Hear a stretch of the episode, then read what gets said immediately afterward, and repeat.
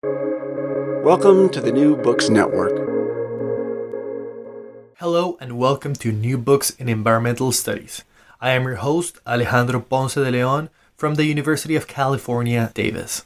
We're joined today by Dr. Andrea Ballestero, Associate Professor of Anthropology and Director of the Ethnography Studio at Rice University.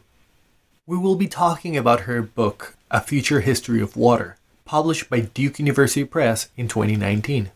In A Future History of Water, Andrea looks at the unexpected ethical and technical entanglements through which experts understand water following regulators, policymakers, and NGO experts across governance and regulatory spaces, both in Costa Rica and Brazil, the book asks how the difference between a human right and a commodity is produced. In this way, the book poses profound questions about the foundations of liberal capitalist societies, while also attending to the ways its nonlinear and generative futures are being produced. Welcome, Andrea, to New Books in Environmental Studies. Hello, Alejandro. It's really great to be here, and I look forward to our conversation. Andrea, you are a lawyer by profession uh, who specializes in environmental law. At what point in your trajectory did water become a matter of concern to you? So, I am originally from Costa Rica, and when I, uh, after I finished uh, college, I started uh, working with different uh, environmental NGOs in Costa Rica was particularly focused on issues of biodiversity conservation and community organizing as a volunteer. And during that work, I was uh, in, in very close relationship with the environment ministry, trying to figure out how is it that older notions of biodiversity conservation that had a preservationist style could be transformed by opening up um, protected areas to the communities living um, around those areas. After many years of doing that work, uh, I decided that I wanted to go back to school. And to do so, I applied uh, to get a scholarship to come to the United States. Uh, and with a Fulbright scholarship, I ended up going to the University of Michigan, where I worked under Professor Maria Carmen Lemos, who at the time was doing work on water issues in Northeast Brazil, in Ceará. So, as a, as a young person, I was posed uh, the option of continuing my work on biodiversity conservation in Costa Rica, or, or alternatively, uh, working in this project that Professor Lemos had been developing for a while in the state of Ceará.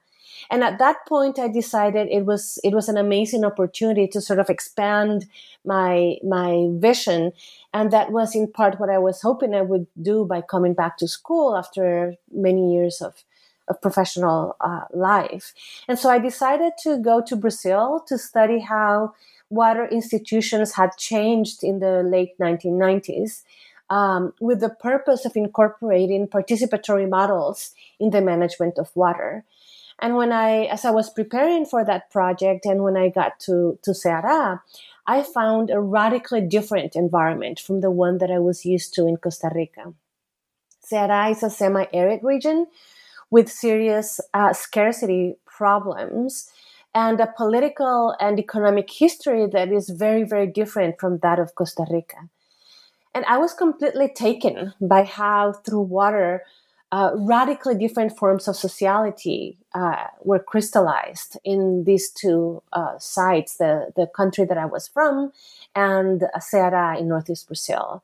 So this was something more than just water acquiring different meanings or showing different meanings, but it was uh, it, confronting or making sense of the ways in which different waters create different worlds social and environmental, uh, different histories of political hierarchy.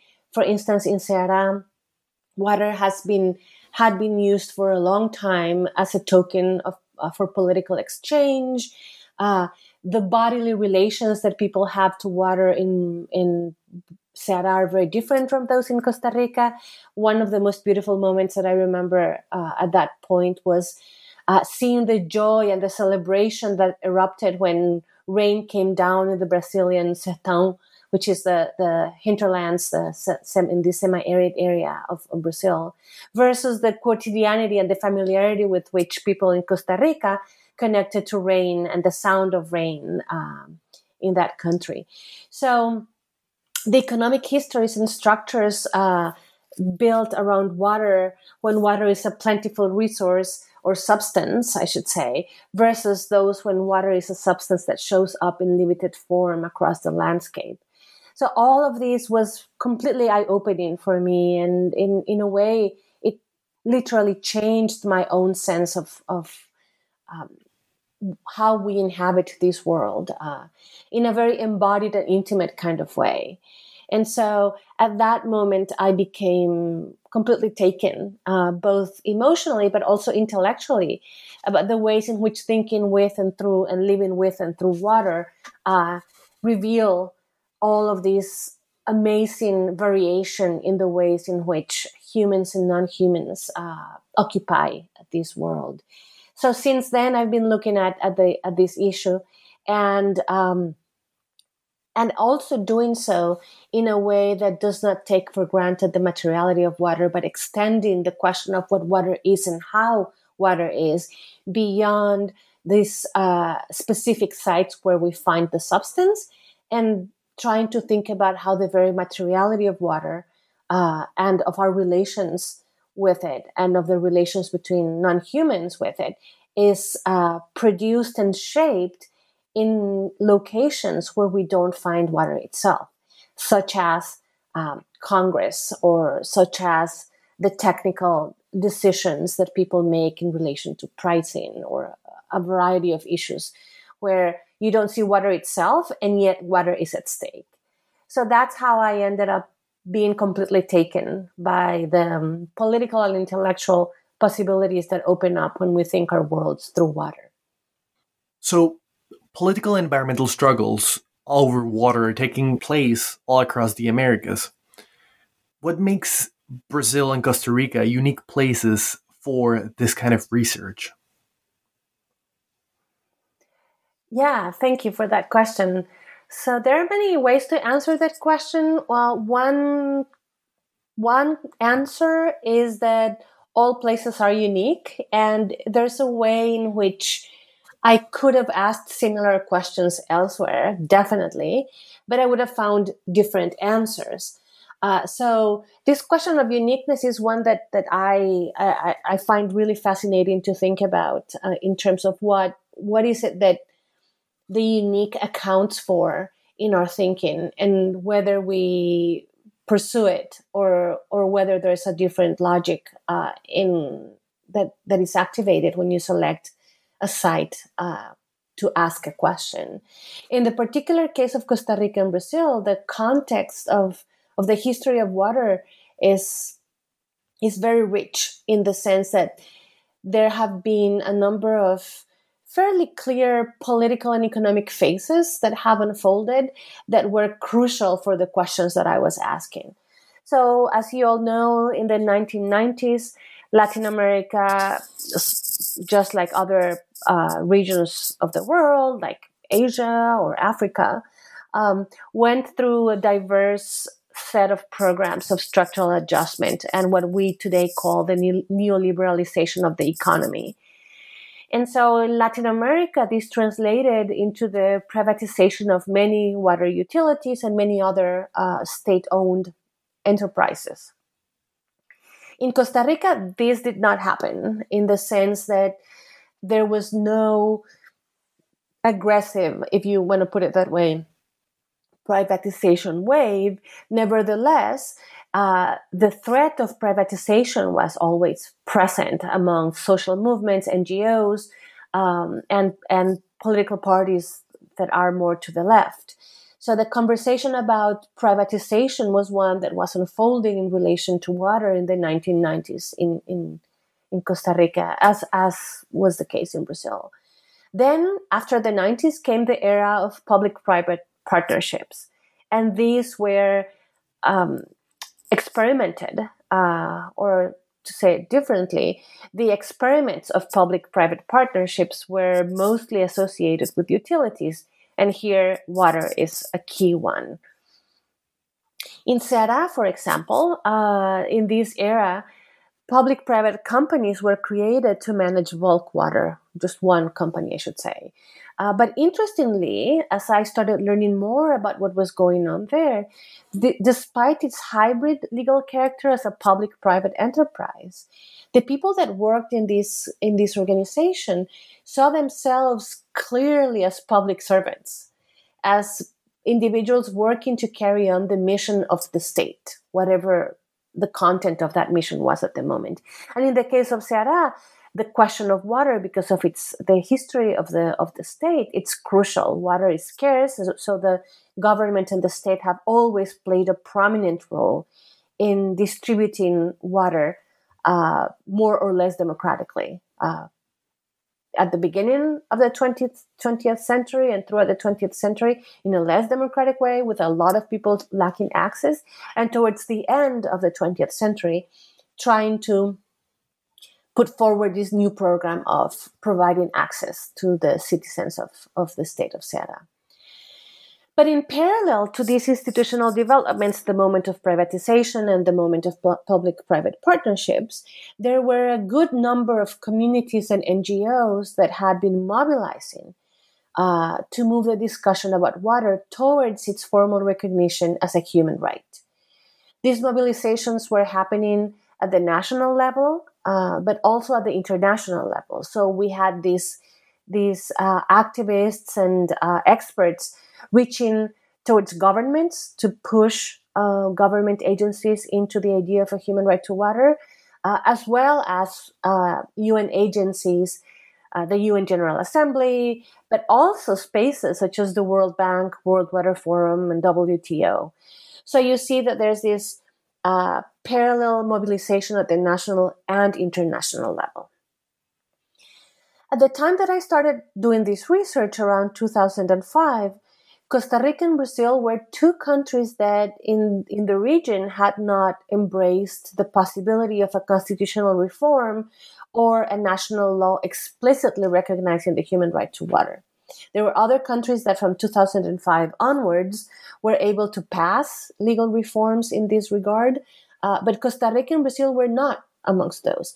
But what is really interesting is that despite the lack of a formal uh, adoption or recognition of the of the human right to water in the text of the law, both countries had incorporated either through jurisprudence or through technical dissemination of knowledge the idea of a human right.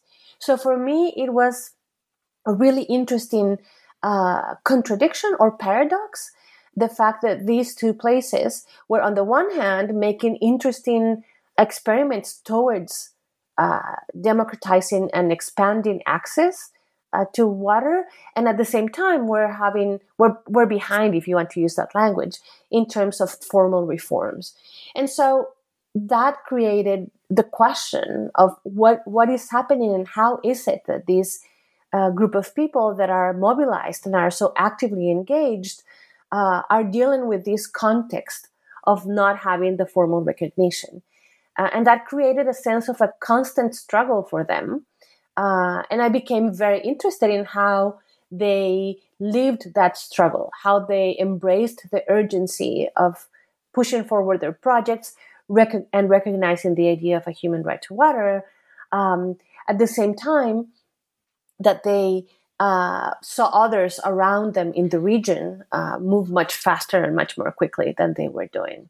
And so in attending to that work and lear- learning how they navigated uh, these these conflicting uh, set of, of circumstances, I arrived to the idea of identifying the particular junctures in which they were creating this political and legal difference that is really meaningful. The difference between water access as a human right versus water access as a commodity.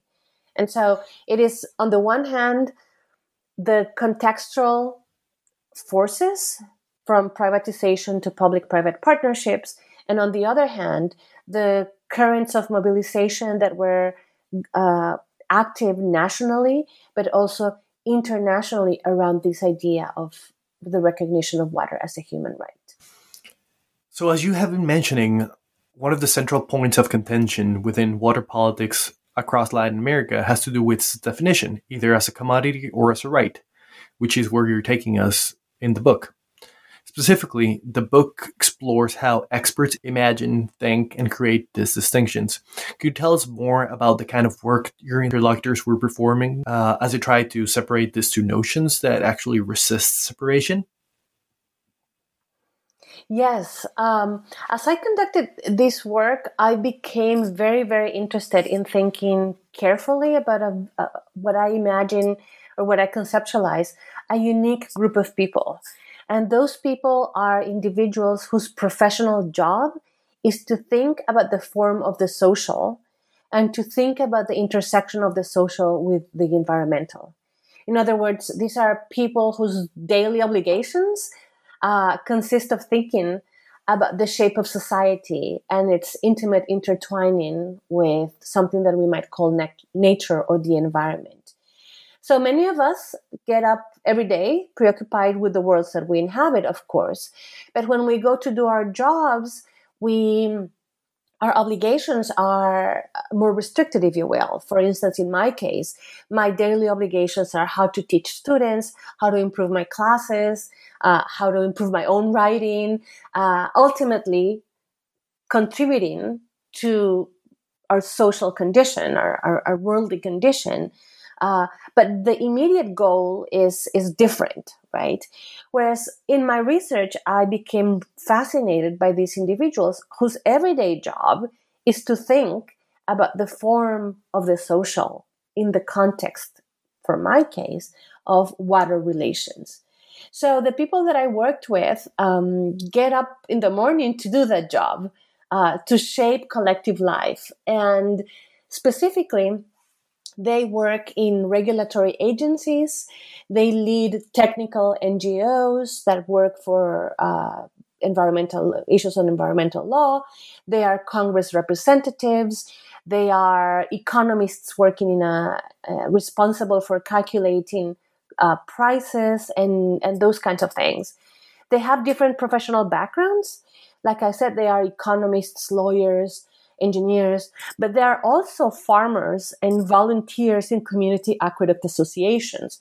So this is not just a matter of, of experts as defined by a Western uh, understanding of, of knowledge and, and professions. It's, it's people that have technical knowledge about water questions, which might come from having a particular degree or from their daily activities in a community aqueduct association, for example. So I consider all of them experts and I worked with them in a variety of locations. In their offices, we did field trips together. Uh, I attended community meetings. We uh, ran Skype meetings over the internet. I attended workshops that they were a part of or they were imparting. So the project really occupied a variety of spaces, the fieldwork that was necessary. Um, was really disseminated uh, uh, along many many sites. And the reason for that it's because the difference that i was really trying to to chart how it was produced was being produced in a variety of places. Uh, and so the places where the distinction was being created were diverse. They were uh, a variety of them. But importantly uh, one of the things that I learned very quickly as I was doing this work is that the decisions or the distinctions that my interlocutors were making were not framed as radical transformations.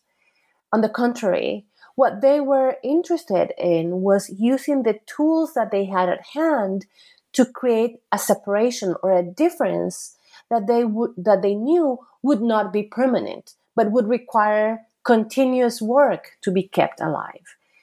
To put it differently, the idea of distinguishing water access as a human right from water access as a commodified good or service was one that could not be pinpointed to a single place and a single decision, but had to be constantly be recreated because the moment that you created you established a relation with uh, a human right, you are also establishing a relationship with a commodity. And let me give you an example to make this more concrete.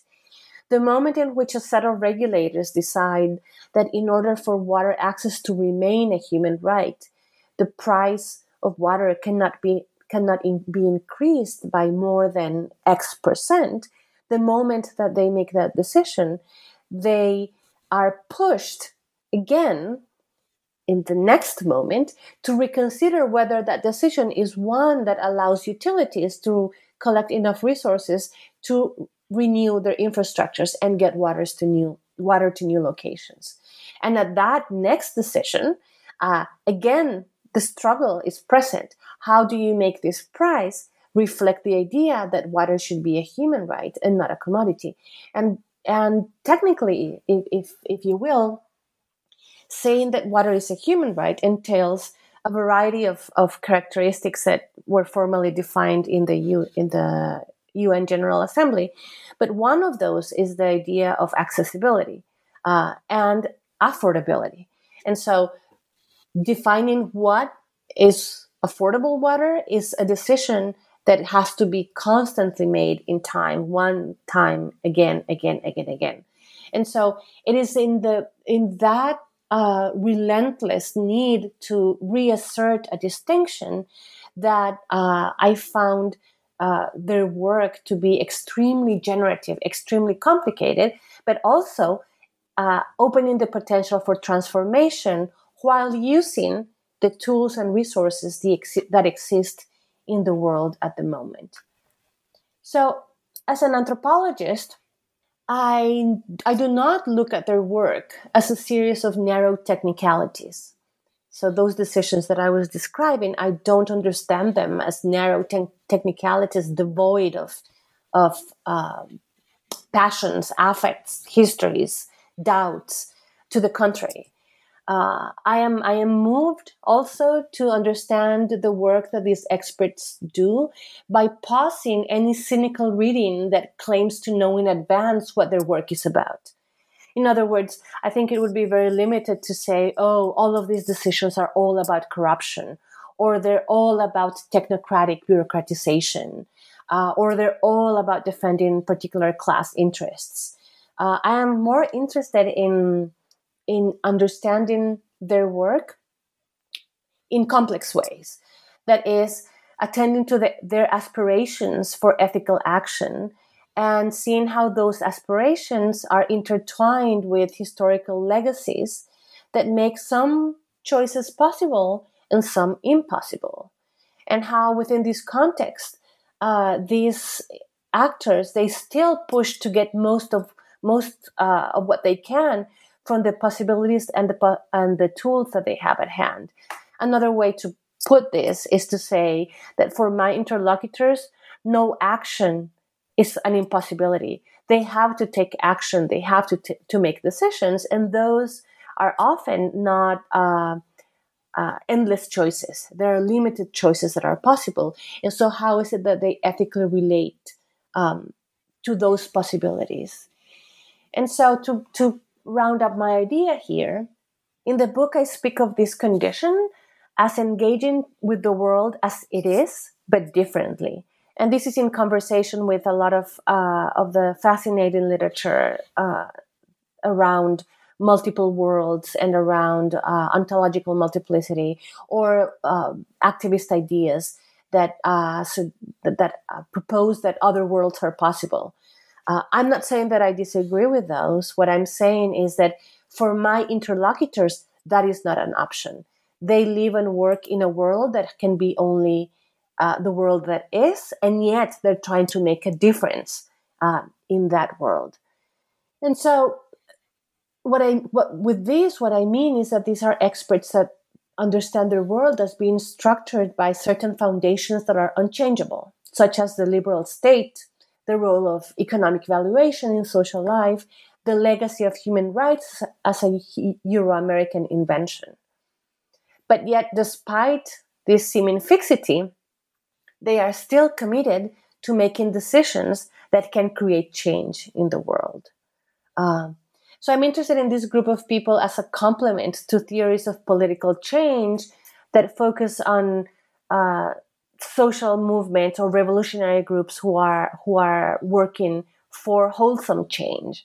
Uh, in my book, my point is to understand uh, what might seem the unloved groups of, of political change in the history of, of Latin America. In the introduction, you present the book as a curatorial work that collects odd technocratic devices. The device is a concept that guides your thinking but also structures the book. But what is a device here? How do you arrive at the device in your ethnographic project?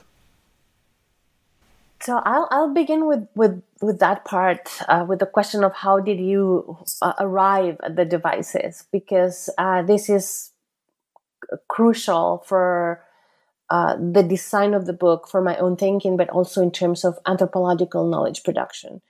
So when I designed this project, originally my question was how is it that this, the distinction between a human right and a commodity is produced in relation to water?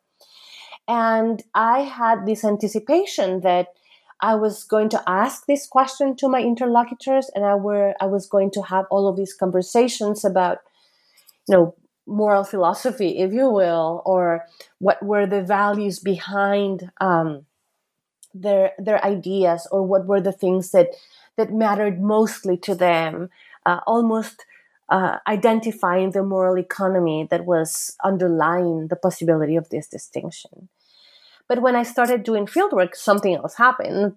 Uh, as I asked this question to them, I was immediately taken to the challenges of very specific technical decisions. So, one example, for instance, when I was doing uh, fieldwork with a community aqueduct association on the Caribbean coast of Costa Rica, and we were talking about the challenges that they were facing to make uh, water accessible to everybody in the community they said you know we understand very well what are the the challenges that we have here in terms of infrastructure in terms of the um, financial limitations of our neighbors in terms of the relationships of uh, uh, responsibility for the lives of each other the relations of care for each other. But what, what we are really curious about and what really is important and shapes so many of the decisions that we make here is how is the price of water that we charge our neighbors set? And who designs it? And who uh, calculates it? And so they immediately sent me uh, if, if you will to work and think and, and do more research with the regulatory agencies that were making these decisions. And when I asked those people, what is it that it means to treat water access as a human right, they immediately took me to the particular formula that they were using to calculate the price. And so the device is something that I, I found uh, through my interlocutors rather than something that I predefined as the object of study in, in this project. And it was this remaining open to the preoccupations of my interlocutors, what allowed me to, uh, to travel, to, to, trace and chase this object of study, uh, even if I had not designed the project to with, with the particular figure of the device. So as as I conducted more fieldwork and I posed these questions to the NGOs and the community organizations and the experts uh, in government agencies that I was talking to, they were all pushing me to these particular technical uh, tools slash instruments. And uh, by thinking with them and by charting the spe- their specific contents, I became uh, interested in this idea of, of a device. And so these devices uh, became the organizing uh, logic of the book. Uh, each of the book, each of the chapters, excuse me, uh, is organized around one device. The first chapter looks at formula, which uh, traces the ways in which regulators calculate and understand the different variables in the in the formula they use to set the price of water because these regulators are the ones that set the price for all of the utilities. All of the water utilities are public in Costa Rica. And so in this uh, chapter, I'm interested in the question of profits, which is one that is at the core of the meaning of uh, a human right to water. For a lot of people, or for most people in Costa Rica, uh, it's not unreasonable to think that you have to pay for water as it is in other parts of the world. But what people really reject is the idea that companies will profit from water services. And so, in tracing the pricing formula, it became crucial to understand how is it that regulators contained or limited the notion of profits, both as a way to implement a legal principle that is uh, in in that orients their work, the the principle of servicio al costo, which means service for uh, for the cost, which in other words it's uh, the prohibition from pro- uh, from profiting from water services. How is it that in the everyday, specific people with their own political ideals, with their own ethic ethics, with their own uh, party uh, allegiances, how is it that they translated that uh, prohibition into calculations that determined what the price is and how that price is charged to millions and millions of people in Costa Rica. So I found the device as this particular juncture where a lot of energy is channeled so that these differences can have effects in the world. The second uh, device I uh, investigate is index. Another of the allegations that uh, regulators have is to update the price of water according to inflation. And inflation is calculated uh, using something that's called the consumer price index. And this is the case in most uh, capitalist countries, if not all. This is one of those foundational principles in economic um, practice and in economic theory. So, in this chapter, I trace the ways in which uh, people from uh, the Statistics uh, and Census Institute in Costa Rica collect information to produce the consumer price index, which then has a life as a, a, a critical factor in the updating of the price of water. And what is amazingly interesting is how the conceptions of a household and a citizen change throughout history in connection to the consumer price index.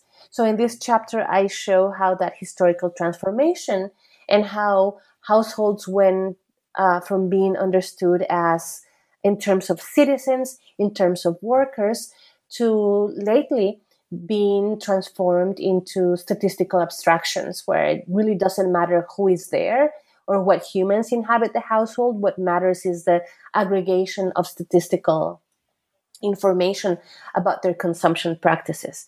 That is, whether you buy uh, one package of, of toilet paper or five packages, whether you buy one liter of milk or 15 liters of milk, whether you buy uh, massage services or whether you pay for English lessons. All of these things are aggregated into this statistical account that has very profound impact on the price of water. And yet, you wouldn't think uh, from the get go that it does. So, that's the second chapter that looks at the index through which the consumption practices of households are connected to uh, the price of water and whether it, is, it can be considered a human right according to UN uh, prescriptions that say that no household should pay or should devote more than 3% of their income to pay for water. So the third chapter uh, is list, and this is a chapter that traces discussions in Costa Rica over the constitutional reform that uh, activists and NGOs were pushing for for many many years, since 2002 to be specific. And in this chapter, I document this incredible list, which is basically a water taxonomy that was constructed by the Libertarian Party, a party that was that opposed throughout its whole existence. The party doesn't exist anymore.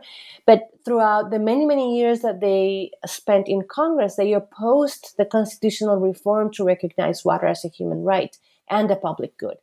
Um, in this case, the idea of a human right was intimately tied with the idea of a public good, and the constitutional reform was going to in- include both concepts in the in Article 50 of the foundational text. In this uh, chapter, what I examine is how this list has this uncanny effect of opening up the material uh, form of water by uh, tactically uh, interrupting the vote the vote of the project but at the same time creating this amazing taxonomy of water forms. So when they were opposing the project in their own speeches the libertarians were listing all cynically uh, all of the forms of water that would become state property if the reform passed. And this is the language that they used. And so there were hours and hours of speeches saying um, you know, if this reform would pass, the ocean would become state property, clouds would become state property, ice cubes would become straight state property. And they even said in one of their speeches, if this reform is passed, 70% of the human body would be state property because uh, 70% of our bodies are water. Now, you can very uh, you can dismiss this as nothing more than obstructionism and, and an in, uninteresting uh, maneuver. But what I found uh, puzzling is how this device, this list, in a way, uh, asserted something that activists and critical scholars had been saying for a long time, which is that the materiality of water is multiple. There are multiple waters, that water tends to sh- change form and reshape itself um, in connection to other parts of, of the physical world, gravity, uh, biological beings, non organic beings, and so on and so forth. Uh, and so it was very disorienting to see this idea of the multiplicity of the materiality of water being mobilized by those that were opposing uh, the, the recognition of water access as a human right and a public good. And that created a really important uh, moment for me as an anthropologist to think how do we make sense of this? When the people that we disagree with politically are in fact uh, proposing uh, and using interesting ideas to advance their their political objectives. So that was uh, the the chapter on list, chapter three, and the fourth um, chapter is the chapter on pact, and this uh, this chapter is concerned with the question of how how do how are obligations created when the law is recognized as incapable of creating obligations. And so in this pact, in this chapter, excuse me, I take the readers to Northeast Brazil to follow this incredible project um, that brought together thousands and thousands of people to uh, make promises to each other about how to care for water in their immediate context and without any external resources. So that this device in a way could be dismissed as as just another form of government government at a distance dismantling of the obligations of the state and so on and so forth. And yet what was happening was uh, something very interesting in terms of the multi-scalar obligations that were being created and how this these obligations included state actors, not only uh, civil society. Now, to round up uh, the concept of, of the device, I will just say that I see each of these technical devices as, uh, on the one hand, improvisational spaces, that is, spaces that allow people to invent and reinvent their political practices. And at the same time, they are channels for long-standing histories uh, and ideas uh, that shape our societies, such as the legacy of liberalism, the impact of capitalism in determining uh, the distribution of wealth in society, the relation between needs and money, the change in value on money of money in capitalist societies, uh, the possibility of using the law to create obligations, and, and so on and so forth. So on the one hand, we have improvisational spaces to reinvent, but on, at the same time, we have the channeling of long-standing ideas that shape our societies. They also occupy the energy of many, many people, and not once, but constantly. So that's why I find them really interesting uh, sites for critical uh, observation and, and analysis of, of our worlds. And these devices have an incredible impact in the everyday lives of a lot of people, even if they go unacknowledged. Just just imagine uh, all of us get water bills, or most of us get water bills, and those who are not connected to formal infrastructures uh, often also get their own water bills, just not coming from the same state agencies. So these devices are uh, really interesting ways to understand how social life takes form and they also allows us to bypass what i see is a, a problematic dichotomy that in a lot of anthropology or maybe even other uh, social sciences still prevails. And that, that dichotomy is the dichotomy between the intimate and the structural or the micro and the macro. And i was really interested in finding an ethnographic point of entry that sidestepped that dichotomy. Mm. like finding a way to understand both the intimate and the structural as they are uh, shaped uh, together and in in just single sets of practices. Uh, and what I mean by what I mean by that is that a particular practice is both structural and intimate. And I was really interested in those um, those sites for anthropological attention. So, uh, the title of the book it's a future history of water. I, I personally much like how in the book you're approaching to temporality and the future's non-imaginable dimensions. As you suggest throughout the book and in this interview, your collaborators think and act through what you refer as a future anterior, an upcoming moment that is not predictable from what we know, uh, but it's a future that is full of surprises. What were some of the surprises that you encountered during your fieldwork?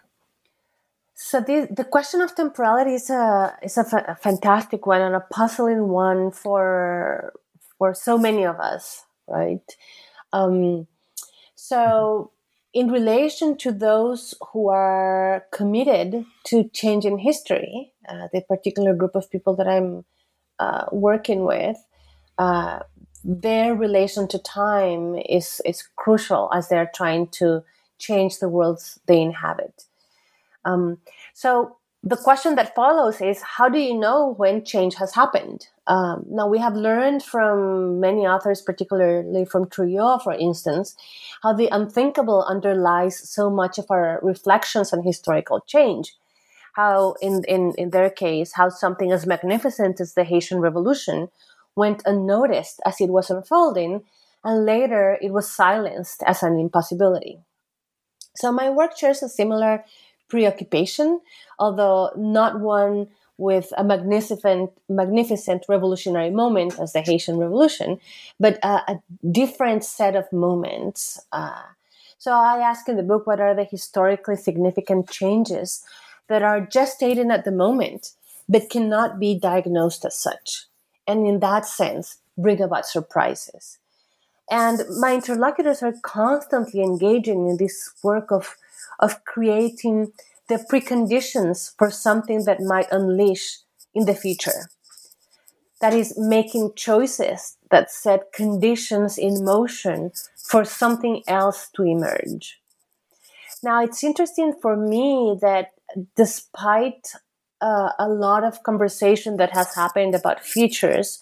Um, in my conversations, my collaborators they were they did not organize their work around a particular vision of the future.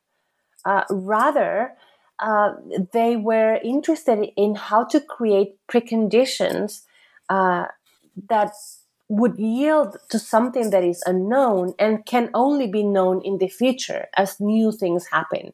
In other words, for them, the surprise is in the future, not in the present, because their task in the present is one to mobilizing and working with the tools, the devices that they have that are somewhat known, but you want to activate their capacity to yield something that is unknown in the yet to come.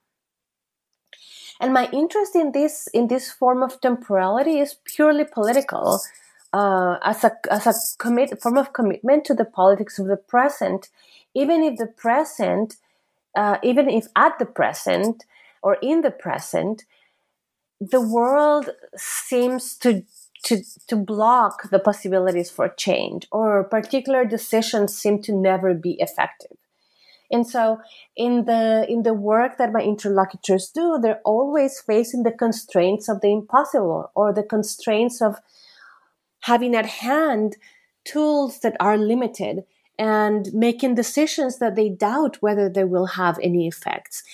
And nevertheless, they still commit in the everyday to activating the possibilities within uh, those instruments. So this is not um, a naive utopianism. If anything, it's the opposite. It's a stark, stark realism about the limitations of acting in the present and going through those limitations uh, and embracing them rather than uh, assuming that what they do is block the possibility of the unexpected arriving. And like I said, valuing and embracing this form of politics uh, is something that was really important uh, for them and something that I learned a lot uh, about by doing this work. And by taking our vision and our imagination beyond the spectacular future that we anticipate or wish would unfold and into the boring desk work if you will, the boring sets of small decisions that are necessary for uh, the unexpected to arrive or to emerge. And so the book, what tries, what I try to do is to uh, dislocate the idea of a surprise from an event in the future to the quotidian and honestly, in some cases, boring decisions that people have to make in the present and to revalue and embrace and celebrate the commitments that people are making in their everyday world, works and worlds uh, to yield or to create or set preconditions for surprise to emerge later on. Uh, and so it's a it's an invitation to revalue this kind of political work and its potential uh, to change the world that we live in. Um, but at the same time, to remind us that what we recognize, what we recognize as a surprise or uh, as a transformative event in the present, is something that that depends on the preconditions that were set for it in the past, in a series of small changes that at the moment uh, might have seemed uh, ineffective or, or very limited. And so the future, the idea of a future history is precisely this invitation to attend to future histories in the making, to those things that only uh, will be recognized as meaningful and significant later on, but nevertheless we need to commit to in the present so that that transformative potential can be unleashed. Andrea, after a future history of water, what new projects have you been working on? I'm engaged in, in, in two projects at the moment. One is uh, a book that will come out next year. It's an edited collection that is called Experimenting with Ethnography, a companion to analysis, which uh, brings together an outstanding group of contributors um, to develop an idea that I developed with my co-author Brit Ross Winthereik from ITU Copenhagen in Denmark, uh, which is the idea that analysis, ethnographic analysis, tends to be understood in two ways. Either, either as serendipity, like something that happens by luck, something that you do as you write, but it's not very systematic. Or on the other hand, as a highly systematized and almost mechanic set of procedures. Things that many of us in anthropology would find uh, tend to flatten uh, the possibilities of the ethnographic encounters that we are part of. In response to that, we convened a group of, of colleagues to develop this idea of a series of creative and experimental protocols for an ethnographic analysis. And so the book has uh, more than 20 chapters of, uh, that include very precise and concrete ideas of how you can unleash forms of ethnographic analysis that remain open to the creative potential of uh, ethnographic work, but at the same time that are grounded in concrete steps or concrete questions that we could add.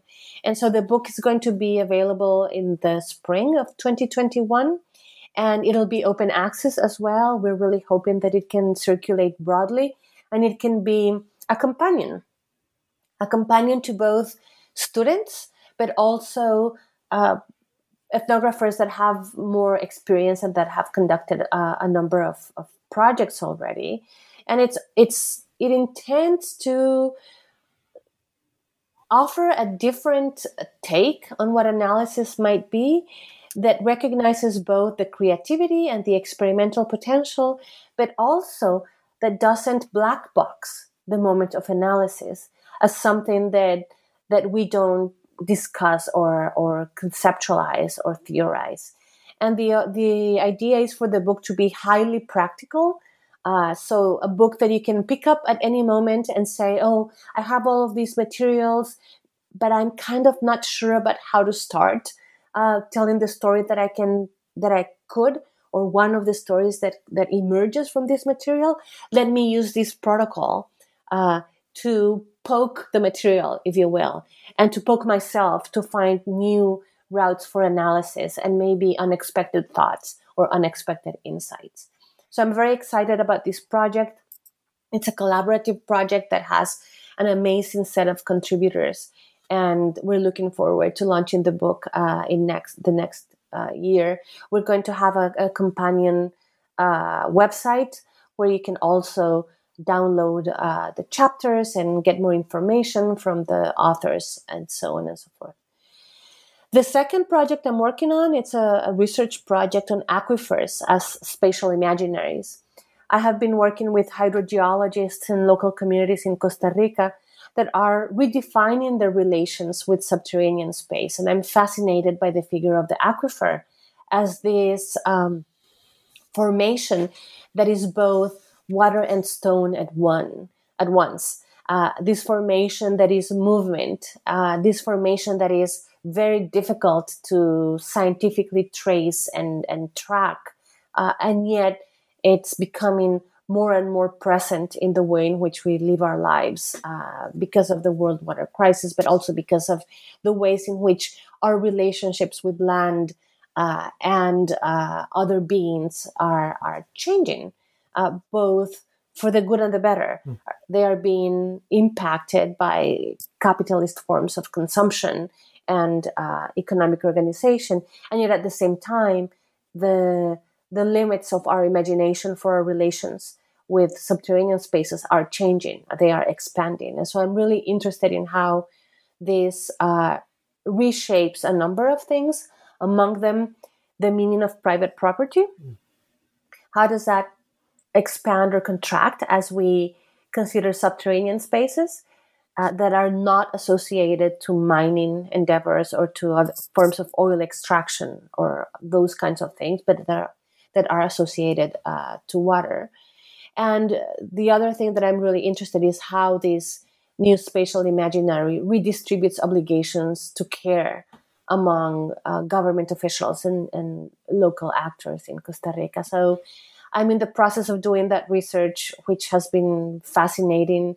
I've been looking at uh, remote sensing technologies and how they um, they they create a form of touching with light. And so I, I published an, uh, an, article about that last year. That's called exactly that, touching with light. Uh, and in that, in there, I think about how texture and remote sensing come together to uh, invite people to think and sense uh, subterranean spaces differently. And I've been also playing with the idea of uh, how aquifers challenge ideas of figures and grounds and how they problematize the idea of uh, switching from figure to ground when you don't really know what is the ground and what, what is the figure in the case of an aquifer it's not so easy to separate them so this is i'm, I'm taking a more spatial orientation in this project and i will be doing more field work in the coming months and hopefully uh, writing a book on this in the next year or so. Both projects sound fantastic. Thanks again, Andrea, for joining me today. To all of our listeners, thank you for listening to today's episode in which we talked to Dr. Andrea Ballesteros about her book A Future History of Water, published by Duke University Press in 2019. This is your host, Alejandro Ponce de Leon. Stay tuned for the next episode of New Books in Environmental Studies.